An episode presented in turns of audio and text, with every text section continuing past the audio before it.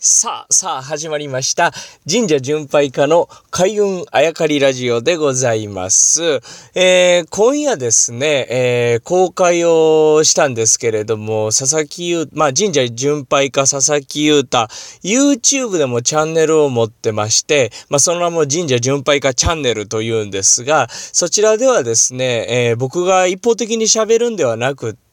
神職の方のお話を、まあ、聞きに全国の神社を飛び回るというチャンネルをやっております。まあ何回かやらせていただいて全国飛び回って神職の方から直接神社のことを伺ってるわけなんですが、そちらもぜひ見ていただければなと思います。というのは、この前、この、こっちの、まあ、ラジオトークのこの、開運あやかり、えー、ラジオで言わせていただいたガッサンですね。ガッサン、あれ、頂上からこちらで放送したんですけれども、ガッサン登ってる様子とか、えー、頂上、あの、喋ってた時、僕から見えてた景色とかっていうのを映像で、えー、今回アップしておりますんで、YouTube で神社巡拝家チャンネル、ぜひチャンネル登録をしてですね、映像を楽しんでいただければななと思ってる次第でございます。さあ、今日の話はですね、まあ、花火大会お祭りずっと続いておりまして、街歩いてると、まあ、浴衣姿の人、あとはですね、履物が、下駄履いた方が結構いらっしゃるなと思うんですね。まあ、この番組でもずっと言ってますけど、僕365日大体まあバイク乗ったりとかですね、山登ったり特別な時以外は365日大体下駄、セッターを履かせていただいていて、まあ、顔で気づかずにですね、下駄履いてるんで、やっぱり佐々木優太ですかと声かけていただくことがあるぐらい、まあ自分のトレードマークになっているんですが、さあ、私、神社巡拝家佐々木優太はなんで下駄を履いてるんやというお話をね、今日はあの、まあ季節にぴったりということでお話をさせていただきたいわけですが、僕も生まれつき下駄を履いてたわけではございません。19、20歳で上京するまではですね、普通に下駄を履いて、えー、ごめんなさい、普通にスニーカー履いてたわけですね。で、19、20歳になる年に、えー、上京してきまして、しかし3万5千円とギターとハーモニカしか持ってなかったんで、だんだん靴が傷んできて、靴を買うお金がなかったんですね。さあどうしようかと。で、まあお金がない割にいろんな方に助けていただきまして、高円寺の4畳半一間に住んでおりました。えー、まあ何回も言いますが、靴を買うお金がない。さあどうしようかというところで思いついたのが下駄やったわけですね。下駄やったらきっと安いやろうと思って、えー、もう本当になんか数百円で買えるんじゃないかというイメージを持ってましてですね、えー、高円寺から、まあ人伝いに聞いていきまして、吉祥寺というところに履物屋がありまして、えー、その吉祥寺の履物屋さんに行った次第でございます。そうしてですね、下駄を探してこれをくださいという言うと、一番安いやつでいいですと言って出てきた下駄が三千数百円だった。えー、まあ、いわばですね、一番安いスニーカーでもそれぐらいで買えてしまうわけですね。しかし、まあ、関西弁で、えー、調子に乗ってですね、まあ、親父これくれやと言った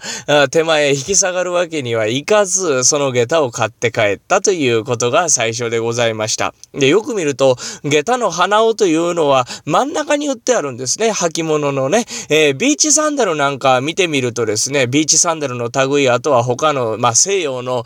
サンダルなんかを見てみますと、ちゃんと親指と人差し指の間に鼻緒が来るように少し中心からずれて打ってある。えー、そして右左がちゃんとあるわけですが、下駄というのは真ん中になぜか鼻緒が打ってるせいで足が斜めに入るんですな。えー、そして歩いているとやっぱり人間の体左右どちらかに傾いている。えー、そして足が斜めに入るということで余計ガタガタと傾いていくわけです。木ですから、下駄の刃の部分が削れていく。その傾きが尋常じゃないぐらいどちらかに傾いてガタガタに削れていくわけですね。これはきっと鼻緒が真ん中に打ってあるせいやと僕は思ってですね、下駄な、下駄屋の親父に、えー、言ったわけですね。二足目買うときに、えー、まあお金がない割に調子乗ってますから、関西で東京に負けたらあかんという思いも、えー、加味しまして、親父に、えー、少しお金金を払うから、えー、僕の足に合わせたところに花を打ってくれへんかと。鼻緒が真ん中に打ってあるせいで、足が斜めに入って、下駄がガタガタと傾いて、これじゃ履いてられん。少しお金を上積みするから、上乗せするから、俺の足に合わせた鼻を打ってくれやと言ったわけです。そうすると下駄の、下駄屋の親父が、アホかと。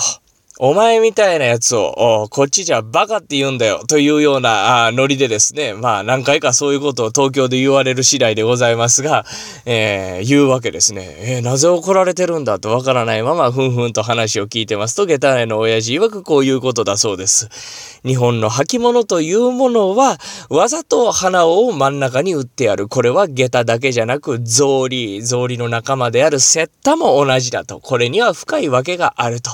やはり下駄というのは、履物というのは人間の体どちらかに必ず傾いておりますので、同じ方向ばかりを履いていますと、必ずどちらかにすり減っていってしまう。これをできるだけ長引かす、長く平行を保つために日本の履物というのは毎日脱いだら左右を入れ替えて次の日履く。そしてまた一日が終わると左右を入れ替えて一日を吐く。こうすることによってできるだけ傾いていくスピードを遅くしてできるだけ長く、えー、平らの、平らを保ったまま履いていけるように昔の人が工夫をして左右を入れ替えるためにわざと鼻を真ん中に打ってやるということ。これを聞いた時に私感動いたしまして、こんなにかっこいいことがあるのか、かっこいいものがあって、これは知らなかったなと、まあ恥ずかしい反面、新しいものを知ったという感動で、えー、そこから私、下駄を履き続けるということになったわけですね。なので、まあ、履物を脱ぐときは、人んち上がるときはですね、履物をそのまま、えー、進行方向に向かって脱いぐわけです。ね。で、すいませんと言って、お尻を向けるんじゃなくて、斜めを向いて、ややお尻を完全に向けないようにしてしゃがみ込む。そして自分が脱いだ履物を、えー、前後入れ替えて、えー、置くわけですね。その時に前後の向きを変えるだけじゃなくて、左右も入れ替えると。そして、お邪魔しましたという時に出ていく時にそのまますっと吐いて出ていくというのが作法らしい。まあ、これを知ってからですね、えー、今に至るまで約15年ぐらいですか、もう15年が経ちましたか。佐々木優太下駄を履いております。まあ、昔は砂利道で履いていたものを今はコンクリート、アスファルトの類に打ち付けるわけでございますから、下駄というものは一番安い3500円ぐらい、3000円前後のものでもですね、私毎日履きますので2ヶ月持ちません。ということで年間6足以上を履き潰すわけですが、えー、少し今日は話が長くなりますが、昔は、えー、替え刃屋さんといってですね、下駄の刃を切り落として新しい刃をつけてくれる職人さんが、まあ、金魚売りとか、豆腐売りとか、あそういったご商売と同じように夕方まで、えー、街中を歩き回っていたそうな。そしてその人たちに声をかけて、下駄を修理していただき、えー、歯をまた新しいものに変えていただいてたそうですが、この令和元年、えー、日本にはその職人さん一人もいなくなってしまいました。だから一足履きつ履き潰すまで履くわけでございますね。まあ、あとは髪型と江戸では履き方が違ったり、あと音を鳴らすす、鳴らさないという話はまた今度にいたしましょう。ということで今日は季節柄下駄を履く人が多い。しかし佐々木歌365日神社巡拝家のスタイル下駄ということで下駄のお話を聞いていただきました。